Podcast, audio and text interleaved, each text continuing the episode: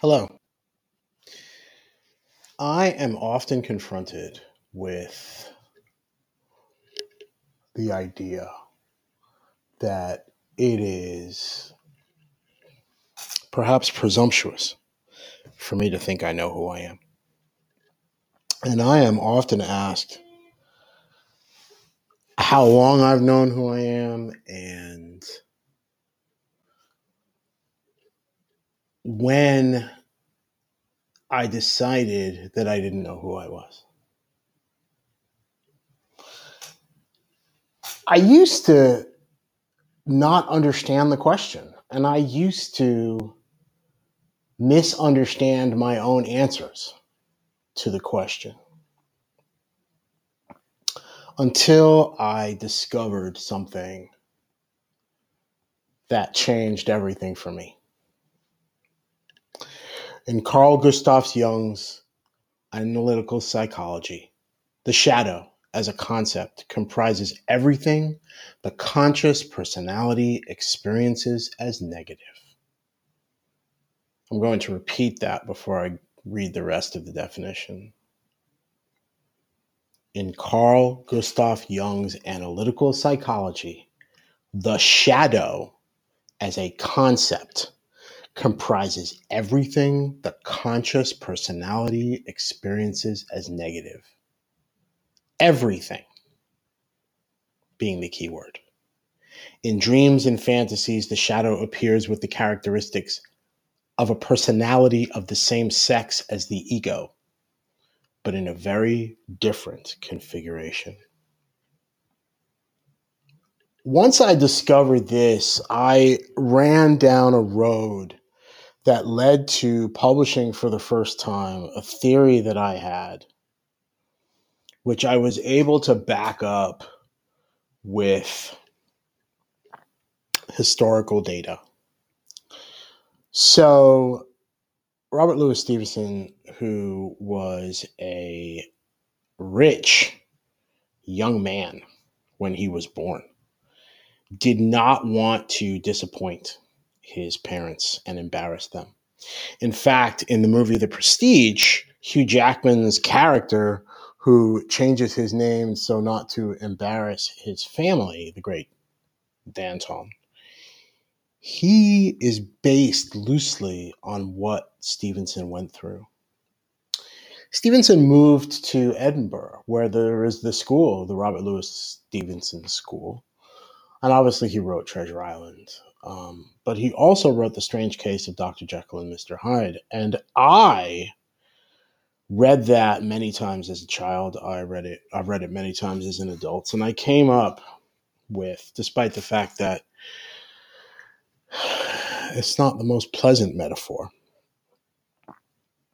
the truth is that when I read into it, and just to just, just to remind you of what we're dealing with here, that when we talk of Jekyll or Dr. Jekyll and Mr. Hyde, the two contrasting or opposed aspects of one person.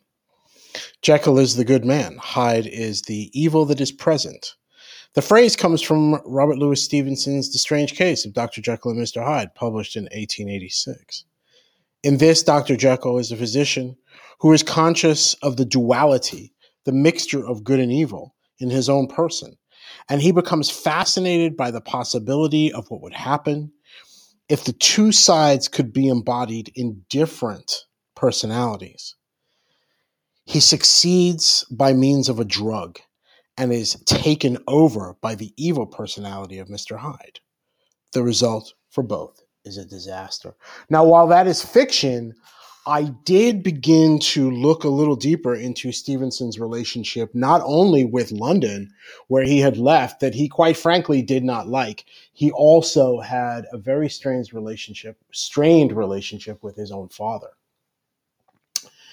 And his wife, who desperately tried to get him to reconcile, kept sending news of his successes down south from Edinburgh to London where they heard nothing.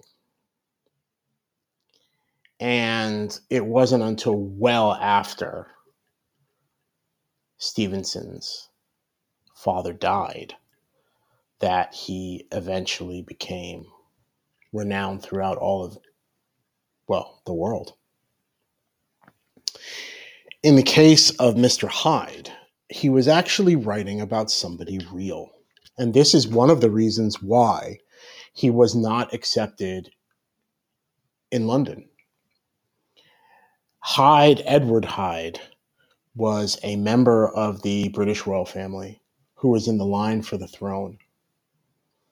And he was unequipped for the crown, to put it mildly. He was essentially a drunk and he was a pig.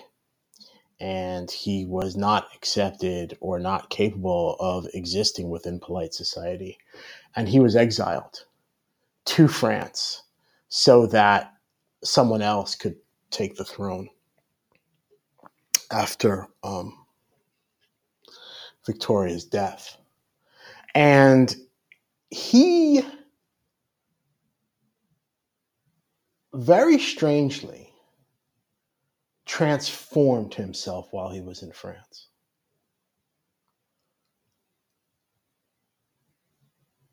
And when he returned to London,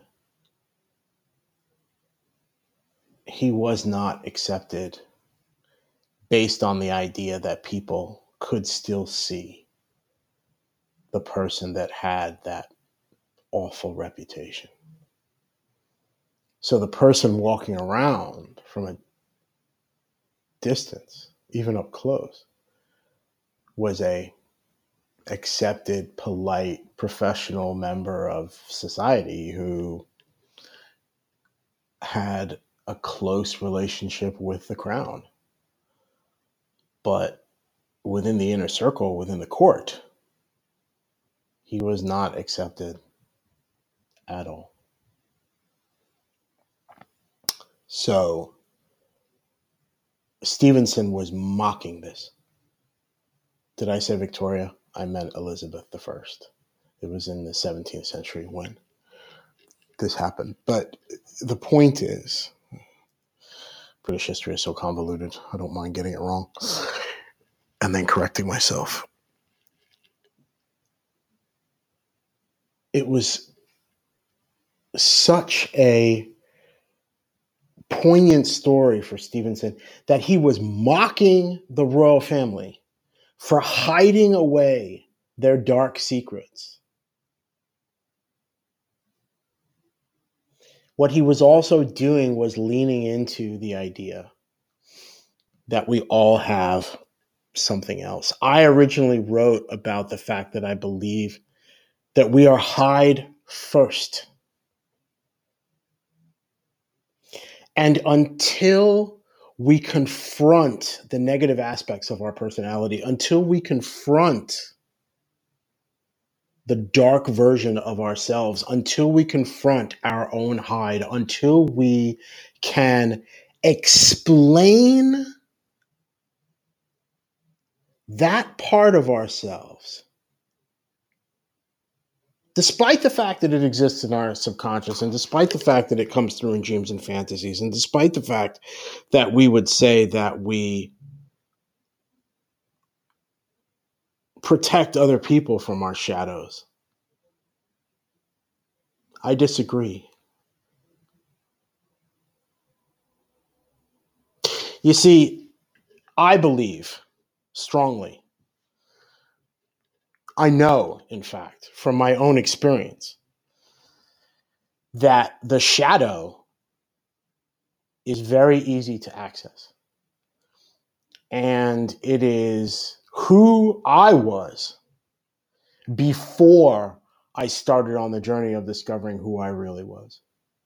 What people refer to as doing the work. I mean, I had seen Dr. Nathan in New York for my insomnia, but I hadn't really accepted the idea that it was a lot more work for me to do.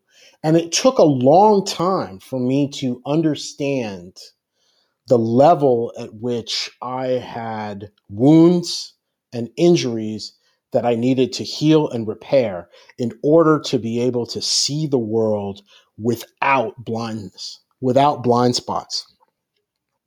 or to minimize my blind spots or recognize when I have blind spots so that I can fix my point of view, so that I can change the way I see things.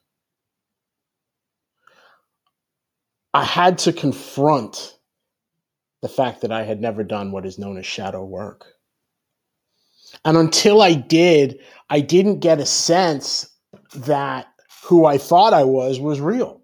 And then I realized who I thought I was was only showing glimpse of my true self because I was masking, I was hiding, I was pretending, I was acting, I was code switching from one situation to the next because I had grown up in a situation where, in an environment where I was taught to survive every room that I am in. The Japanese have a saying popularized by Matthew Weiner, which is for the Japanese, you are who you are in the room. Well, I had that as a child growing up and as a teenager.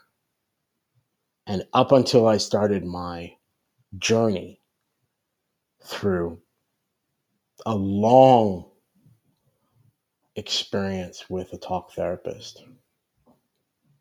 And I did my shadow work.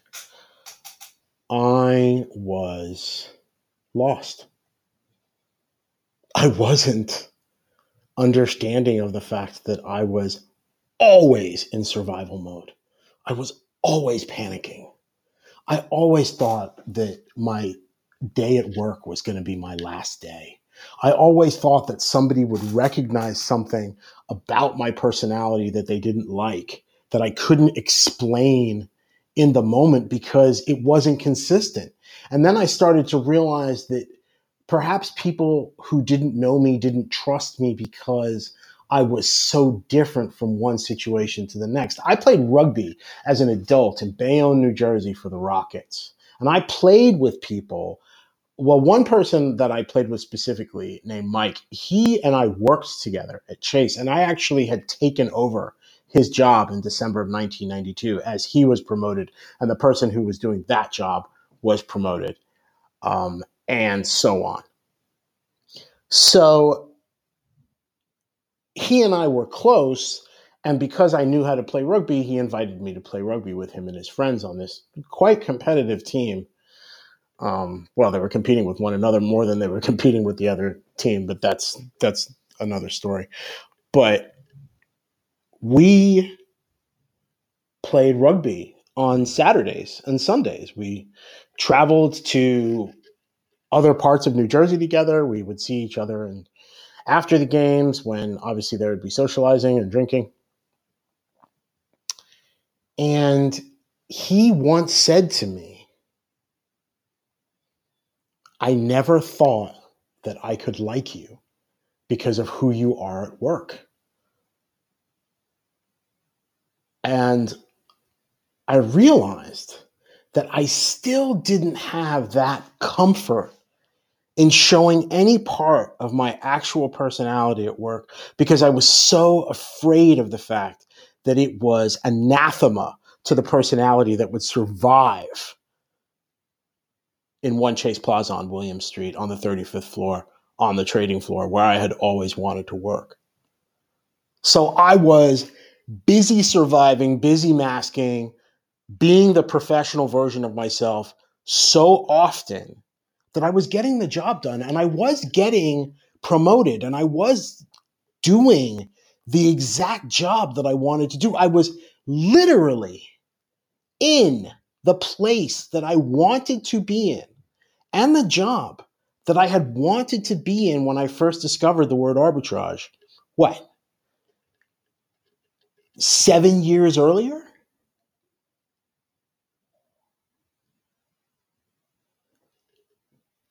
Years later, in 2011, it was only then that I started to do the shadow work and started to understand any of what I just described.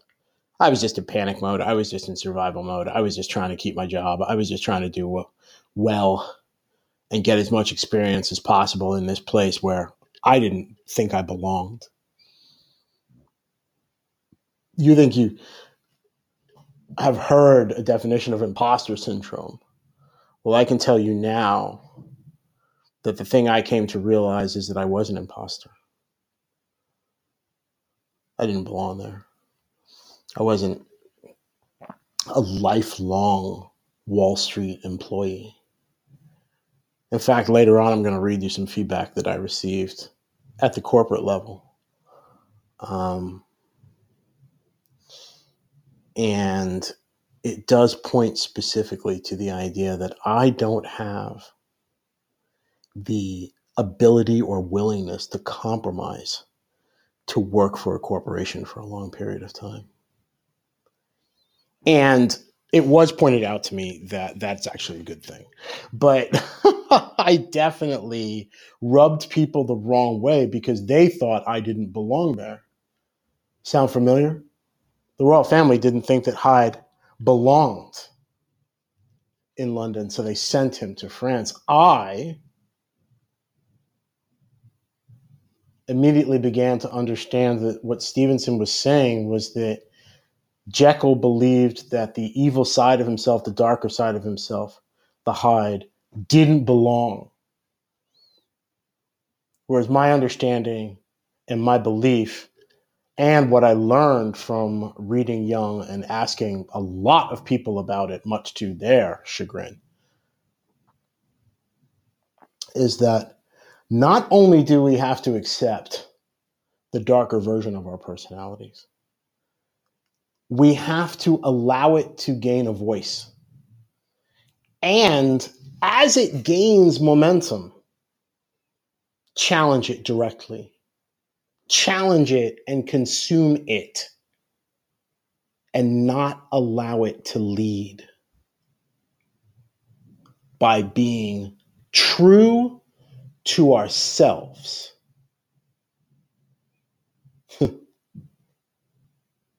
By understanding that the theory is simple, the brain cannot comprehend the negative, and that we are causing a conflict in our own neurological makeup, in our own self, when we start with pessimism.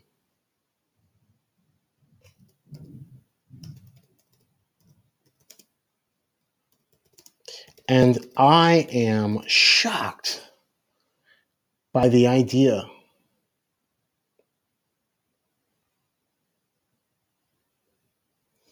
That there are people out there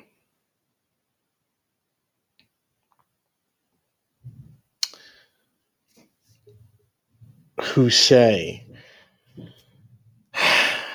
when we face difficult decisions or challenging times in business, in life, our brain can't comprehend the negative, so it fixates on it.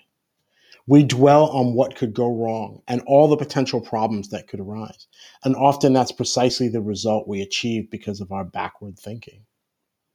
Well, I think that there's some blame language there that I would reject. But I understand the point that they are making, which is if we take a look at our own selves, progress is at the center of our existence. We cannot help but move forward in time. All of us are time traveling, and all of us are moving forward in time. No one is moving backward in time. No one is approaching the past quicker than they are approaching the future because that is not possible. Period. We have many examples of scientists who are working on time travel. But the most important thing that we have yet to discover is anyone that can find a human who is capable of experiencing what we have seen atoms do.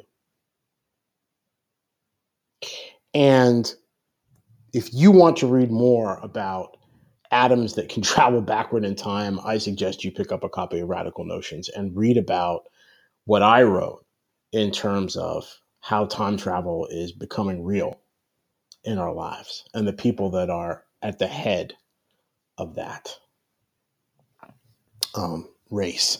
And they're only able to do it at the quantum level or at the atomic level at the moment. They cannot replicate it in a human for the simple reason that we are all time travelers and we're moving forward in time, and that is the reality that we exist within. Okay. And I invite you to accept that first. You are a time traveler. You are traveling forward in time. And that is inevitable. The future, the unfamiliar, the undiscovered country is inevitable for all of us. There is no returning to the comfort of the past and the familiar. And by the way,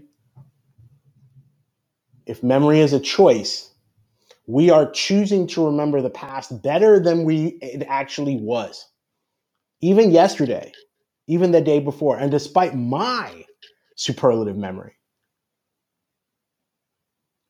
I certainly accept that I feel better about yesterday than I probably should have. And while should is a strong word, let's be honest. We all review the day before. And when we do it and how we do it, it affects how we progress. No, we are still moving forward in time. And this is why we cannot comprehend the negative. Because progression and advancement are in our what? I'm not going to say DNA. What I'm going to say is in the fiber of our relationship with space time. You heard me. In the fiber, within the fibers of what entwines us to whatever theory of the universe you buy into. And it is powered by weak nuclear force and strong nuclear force and thermodynamics and gravity. And as a result, we are hurtling through space, traveling forward in time. And as a result, we cannot accept negative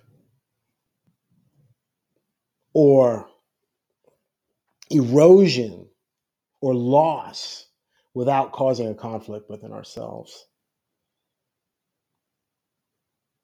Now, sometimes that's going to happen because that's the way the world works. Everybody has bad days. It rains on the just and the unjust alike. Even free of judgment, the quote in and of itself speaks of the idea that no one can escape the storm because it comes to everyone. It's what you do during and after the storm that matters. Well, I was having quite the storm before I discovered my relationship with my shadow. And before I started giving it a voice, and before I started doing the work to consume it, to own it, to take responsibility for it, and to actually understand the most about myself I had ever understood. And sure enough, let's be clear, I'm about to read you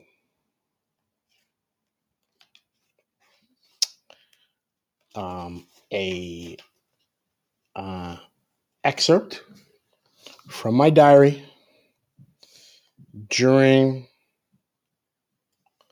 um, the time when I was doing my shadow work.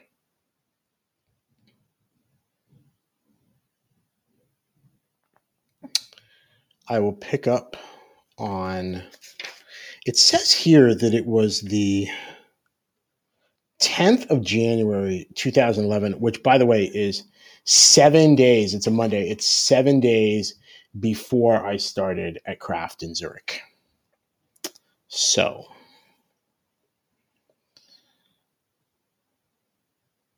I'm neither lost nor broken, nor anything but trapped in a box of my own design. I'm on the verge of entering an exciting and unbelievable time that will fortify my reputation as an innovator, aid my financial recovery, and give me the time to start molding bricks for the foundation I will one day want to build on. I was recently divorced, as you might remember. I have identified a future for so many things, and now I am in a position to let those things, gardens, be tended by experts. My passion flower is my metaphor here. Planted in spring and nothing but a cruel reminder of the abyss I plunged myself into, close to death as a result of my neglect of myself, dismissed as refuse by the madding crowd, the subject of a heart wrenching dream, a commitment I made, a focus for my idle moments, a lighthouse, a miracle, the most beautiful thing I saw all of last year. I will never forget how I learned something from a flower. Things you care about can't grow unless you do as well. To see it have depth and reach as it does, having transversed an awful winter is nothing but a symbol of hope for me. I will never know gloom with lasting bite again. I am transformed by the beauty and color that passion flower has. I can close my eyes and see it now.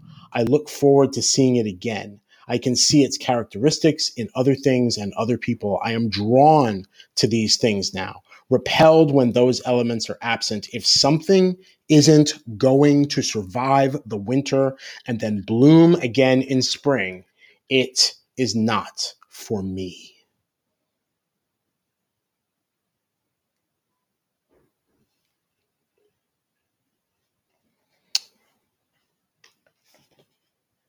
Later on that year, I am in Zurich. And I am writing to myself again in my in my journal, having gone through um, a specific shadow session where I gave my shadow a voice finally, knowing full well of the journey that I was on, that I wanted to become the passion flower. I wanted to become the thing that, even though it goes through bad times, will recover. I want to be the passion flower. I want to be the phoenix. That is my archetype. So, as a result, I went through the process and it took two months from that date. The, what I'm about to read you is two months later when I was struggling to find my voice and struggling to accept the true scale of the shadow that was holding me back. I know the drill. I listen to negative comments and dark emotions and I stop being able to think. I feel overtaken by complaints and criticisms and plunge into a very black place. I feel as though I am being burdened. I feel as though everything making someone unhappy is my fault. What's more is I've never been able to explain how I simply do not understand why there is complaining or criticizing. I've never reconciled my plunge beyond their negative feelings into a place where there is rage and blindness. I say horrible things. I stammer. I repeat myself. I beat around the bush. I swear. I unleash something that targets anyone I love. When I come back to a place where I can see the devastation, I'm either manic, remorseful, tired, or simply too stubborn to either forgive or be forgiven. It was once, I was once accused of being a misogynist. It makes me recognize a trait that all of the women in my life share that awful ability to see flaw in something that I then take responsibility for. Experience very little joy and then be so hurt by my overreaction when they usually possess so much strength. There is no question that my nemesis is right. I do not know my own strength. It is an emotional observation as well as the obvious physical one. I bulldoze a little negativity with a lot of anger, a disproportionate amount. Is it that I do not feel free enough to complain myself? Am I bound to the notion that life is too short to find something wrong in anything, never mind everything? I have seen a beautiful smile, though, one that to this day I can see vividly, and one that reminds me of the beauty I betrayed and the gift I squandered. It also reminds me of the good in the world I turned my back on. Strangely, it also gives me hope optimism that I will one day choose having a home versus the nomadic trek I cannot seem to get away from. Empty houses with no love or warmth in them. Never mind a bed to sleep on. Everyone, everything, and everywhere have always been temporary. They always feel that way. People look as though they are leaving when I am. Homes look made from straw when I am huffing and puffing. Holding on to something often means betraying something or giving it away. Why do I flee? Why do I fight? Why can't I simply say, do your worst and know that I have the inner strength to survive any attack? Know that their words and actions are futile. Why don't I let them fall? Am I happier with the wolf having broken its muzzle? It's also not that grand. I am just an only child who knows no real home, who is looking for space to be myself. I know I think no one will like me. I know I crave attention. I know I need love. I know I am shallow enough to see anything as a betrayal. Strange how the major betrayers as yet go partially unpunished or unconfronted. It is my sin that the tiny ones get an irrational and unchecked response. I reply with unnecessary force. I destroy so much. I have destroyed so much. I have hurt so many people. I have turned my back on so many good things. Yet, I feel betrayed when people complain or are impolite or are critical. I'm a hypocrite. I'm a nightmare.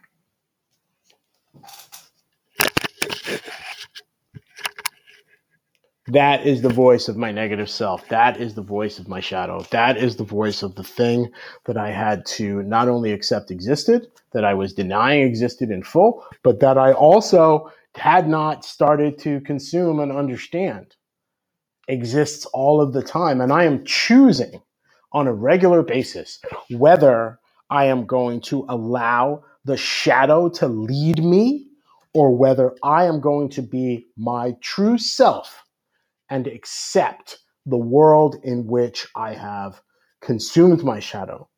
But that means that I have found what? Balance in my own existence. You know, when you work for corporations, as I have, as many of you have, what we find is that there is a word that they use and its culture. And we know from experience that it is far from anything cultural you can ever come into contact with. And in actually, it is, in actuality, excuse me, it is what they would like you to be indoctrinated in in order to be able to survive in their fish tank. One of my favorite sentences of all time was you don't see the piranha eating one another.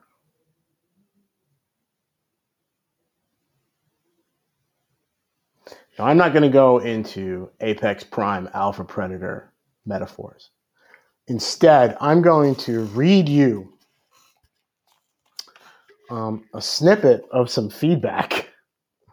Feedback, those those those classic times when you have to be quiet and listen to somebody say what they want to say to you.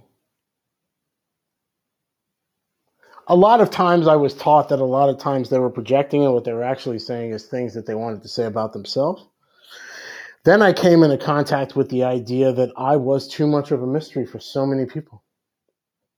I didn't they didn't have the ability to measure me. I mean, it was very few people but this collection of feedback, I actually shared this with somebody I was very close to. And she said to me, they are begging for mercy, but that they can see all of you. And this was about a year after that session where I gave voice to my shadow and was able to capture um, the essence of what it was saying to me every single morning, every single afternoon, every single night, every single conversation. That narrative that I just read you, imagine that was playing full time inside of my mind all of the time while I tried to navigate any relationship. Was it any wonder that I tried to drink my life? I thought I had, don't forget. But then I realized that there are some things that you just simply cannot consume. And now I stand half naked in front of an ocean and I don't feel as though I'm in danger because I know being vulnerable to the person that I love and being vulnerable and honest to the people that I know are vulnerable and honest with me. That I am in the strongest position I have ever been in my life. So, about a year later, so now we're talking about probably April 2012, I am dragged through a process where essentially I'm given the option to I'm given a number of options in terms of how I want to proceed with with with with the job that I had at the time. And you know, it was it was common knowledge that the reason I was leaving was because I decided that I could not bear working with a bully. There was somebody who ran a huge part of the business and they were hired by our previous boss, and um, I was on a 15 person commercial leadership team for a $2 billion category in a $26 billion corporation that was previously a $42 billion corporation that had basically split. And, you know, I was challenged with the idea that one, there was no strategy person. Two, I believe strategy and innovation walked hand in hand. And three, I had to demonstrate that every single day. And you know, it was difficult, but that's another story. The point is that after several months of deciding whether or not I wanted to stay, but I had decided that I couldn't because the behavior of this particular person, this misogynistic bullying behavior that I had seen him use over and over and over again in order to be able to graduate from running a country to running a continent for a business he could not do it and he didn't have the ability to ask for help and he was very difficult to understand in terms of the fact that he was a dictator. He wasn't giving you a brief, he was telling you what to do. He wasn't giving you guide rails, he wasn't giving you parameters, he wasn't even allowing you to understand his normative perspective. What he wanted was for you to do what he didn't have time to do, have the energy to do, or wait for it, the talent to do. But again, that's another story. the point is that I was then taken through this process where I was given an incredible amount of feedback, and I was warned that it was probably going to be negative so that it could look as though they were doing the right thing by not making a bigger deal about my leaving and I'm going to read you the list of things that they told me. okay. I am an executioner. I can wield the axe with neither gloom nor glee. I am a great repeater of messages. I liberate those clearly deluding themselves from what anchors them to their fantasy. I adore my potential. I protect it. I over deliver on people development. I deliberately drive my supercar at 60 miles per hour. What holds me back is ineffable or unidentifiable. I need people around me to progress my plan. I am not the type with either the attitude or the appetite for compromise to work full time for a corporation. I am brutally honest. My mind moves faster than I can alone. There is no explanation available for the conflict I create with so many ideas at once. I know what I can do, yet do something else. This is the consequence of working alone so often and so much. I am the vulnerable, emotionally connected version of myself first, which makes people uncomfortable. I only respond to being tested by myself. I am Baudelaire's albatross. Now, just to define that quickly, just in case you've lost your copy of Fleurs du Mal. So, Baudelaire writes about the albatross, which is in you know direct conflict with Coleridge's albatross from the Rime of the Ancient Mariner. And what Baudelaire discusses is the idea that the Rime of the Ancient Mariner, and this is and, and this has essentially happened that the, the the albatross is you know anything that cannot be comprehended. That is what it's a metaphor for, right? So that the Rime of the Ancient Mariner had basically told sailors what an albatross was before most of them had ever seen it. I mean, there isn't a sailor who hadn't read the Rime of the Ancient Mariner anyway. In Baudelaire's albatross, there is an albatross that lands on the deck of the ship, and they are completely frozen.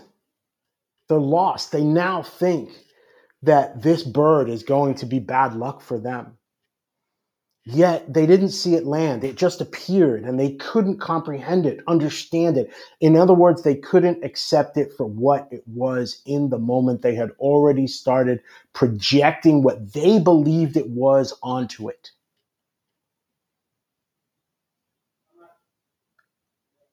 And suddenly, the albatross takes flight.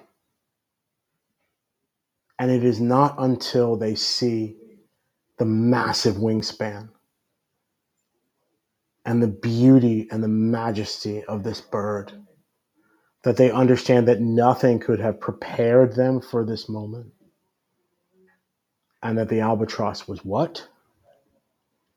Something that they would now miss.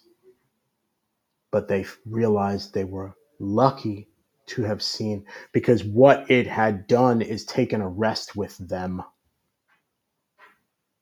And as it took flight, they realized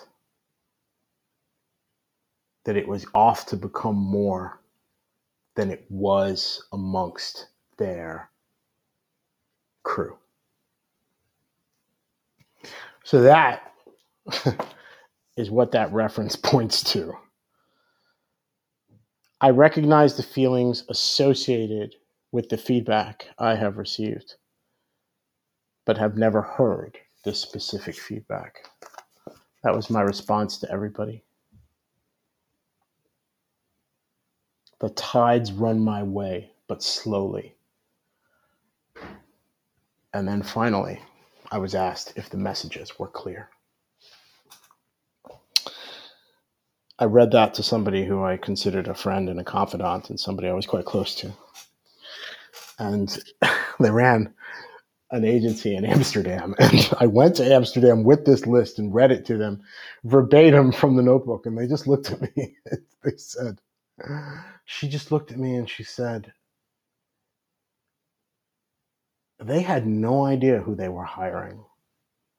And they have no idea what to do with you and they could not accept who you were when you were amongst them.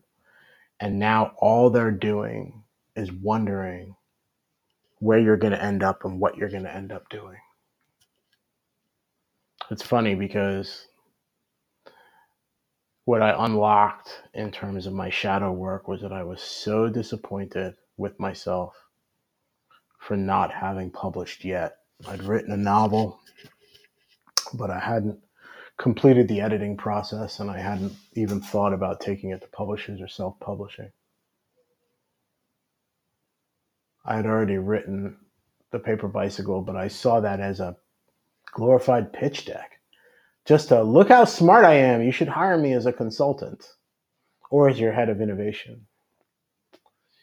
And I didn't understand its power and I didn't understand what it had lit inside of me. I didn't understand that I was already writing my next book. I just didn't realize that.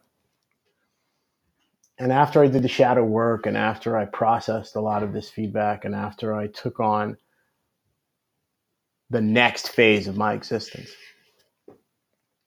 as propelled by what I would describe as the two most important relationships I've had since 2010 and one since 2010. Um, obviously, that's um, who I'm in a relationship with now.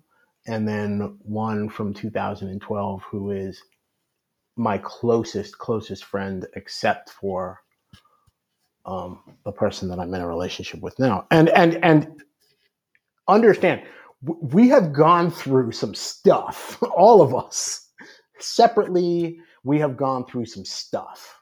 Okay, and we continue to communicate on so many levels every other day, every day. It's incredible, even at a great distance. And when, even when we're together, we we we have um, a knack for communicating in a very special way, but that I truly appreciate and love, but and makes me feel loved.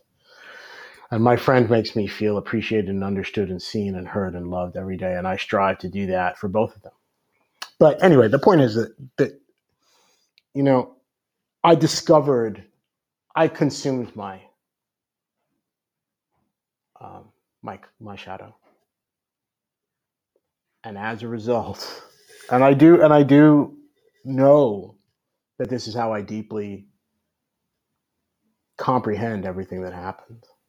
That wasn't until I did that that I was suddenly able to write without judging myself and thus share what I had written so that it could be interpreted and enjoyed and not enjoyed and dismissed and celebrated and understood. And since then, I mean, I have written and published Dear Son, More, Radical Notions, um, Inevitable, Ironic, Incomplete, and The Rabbit, the Scorpion, and the God of the Dead. And, you know, I'm working on my next book now, which is about the 20th century version of myself and how that, how I ended the 20th century, the last 10 years, last decade of the 20th century. And I, you know, really and truly am grateful for the idea that I went through a long and painful process. I mean, it took years. It absolutely took years. I mean, you're talking about you're talking about my first therapy session with that particular therapist was in 2001 and right after 9/11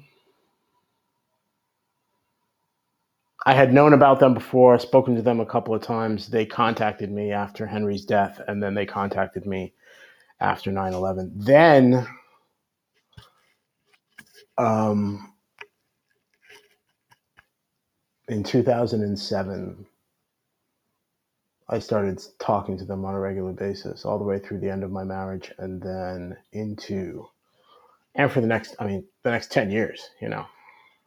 I mean, I wasn't handed over to my next therapist until they retired, and that was that was about 2017. So it was a long time. It was 10 years, and and and, and a big chunk of that was the shadow work, and it was about halfway that I started to accept the idea that the shadow work needed to be done. Less than halfway, probably 2000. And, so I gave voice to my shadow in April of 2011. So you're probably talking about three and a half years into my therapy at this point, and and then you're talking about you know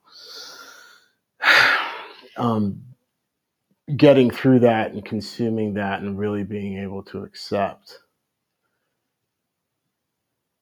my life after consuming my shadow The reason why I read you the feedback is because I didn't have a negative response to it. I didn't feel as though I was being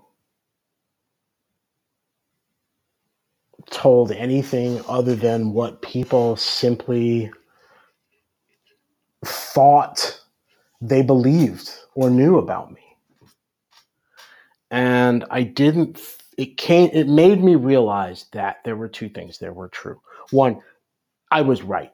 People don't understand me. Fine. But two, they don't ask. And it's not because they're not interested, it's because do they have the strength and the depth and the real interest, or are they just expecting you to be a palatable person that they don't have to understand or manage, that they can just work with? They don't even have to accept you, they can just deal with it. You're not going to rock the boat or do any of the things that cause them consternation or harm. You're not going to come to them and say, "Listen, the next time you send me an email with night with a 94 page attachment, I'll invite you to consider that warning me that it's coming and asking me if I'm good at reading things on screen or whether I would prefer a printout." isn't something they're prepared to do. They just want to fire off emails until. sorry, emails are on my mind today because they came up um, recently. So, because I don't really email people, I contact them other ways. Anyway, or when I do email somebody, it's because it's tangential to our normal um, way of communicating. Or perhaps it's somebody that I require a deeper um, connection with. And what I do is I, I, I, write it as though it's a letter and I warn them that I'm thinking about writing it and ask their permission to do so. I don't like to sneak up on people in email. so, anyway, I was able to understand and accept myself. And also, and this is the most important thing, I was able to understand and accept what was really hurting me, what I was using against myself as the only person who can actually hurt me and do any damage. What I was using as an excuse, and what I was using as a crutch, and what I was using as a reason to avoid the truth, which was I didn't know my identity. I wasn't able to explain who I am. And I needed to do more work in order to be able to do that. And I was much better at telling you who I wasn't. Now I know people think that the negative aspects of their personalities, they they're inevitable. Nobody's perfect, but that's absolutely true. And I'm not even in a place where I say you should forgive yourself because I mean, I use the words forgive and forgiven in that journal entry in 2011.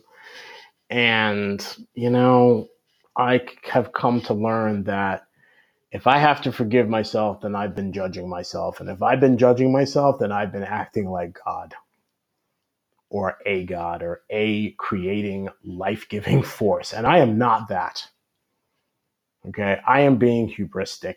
I am being beyond the limits of my humanity. I'm acting in a way that is unacceptable. And I learned that I believe that the idea of forgiveness is nonsense. I if you wrong me, I should accept you and accept the reason why and understand the reason why and try to see and hear you. And truthfully, if I have the capacity to do so, if I have the compassion to do so, I will also recognize the fact that I hope that you're not judging yourself and that I certainly have no business judging you because I did not give you life, I did not create you. And you know what?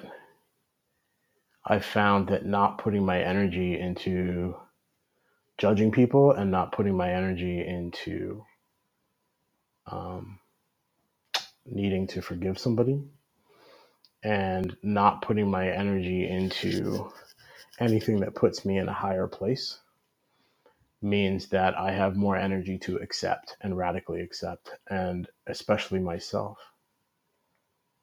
And as Tara Brach points out, people don't want to accept themselves because they think they're going to get comfortable and they're not going to want to achieve more. Well, that's actually the opposite that I've found. In my experience, the more I have learned to accept myself and see myself and accept who I truly am after consuming my shadow, recognizing that it exists, identifying its voice, identifying the places in which it works, worked on my behalf instead of my true self working on my behalf.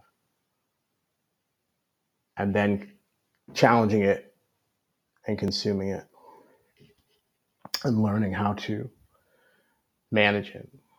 Until I learned all that, I was incapable of coming to you and saying, I know who I am. So people say to me, How do you, you can't know who you are because you haven't done the work? Well, I am Martin Johnstone, and I disagree.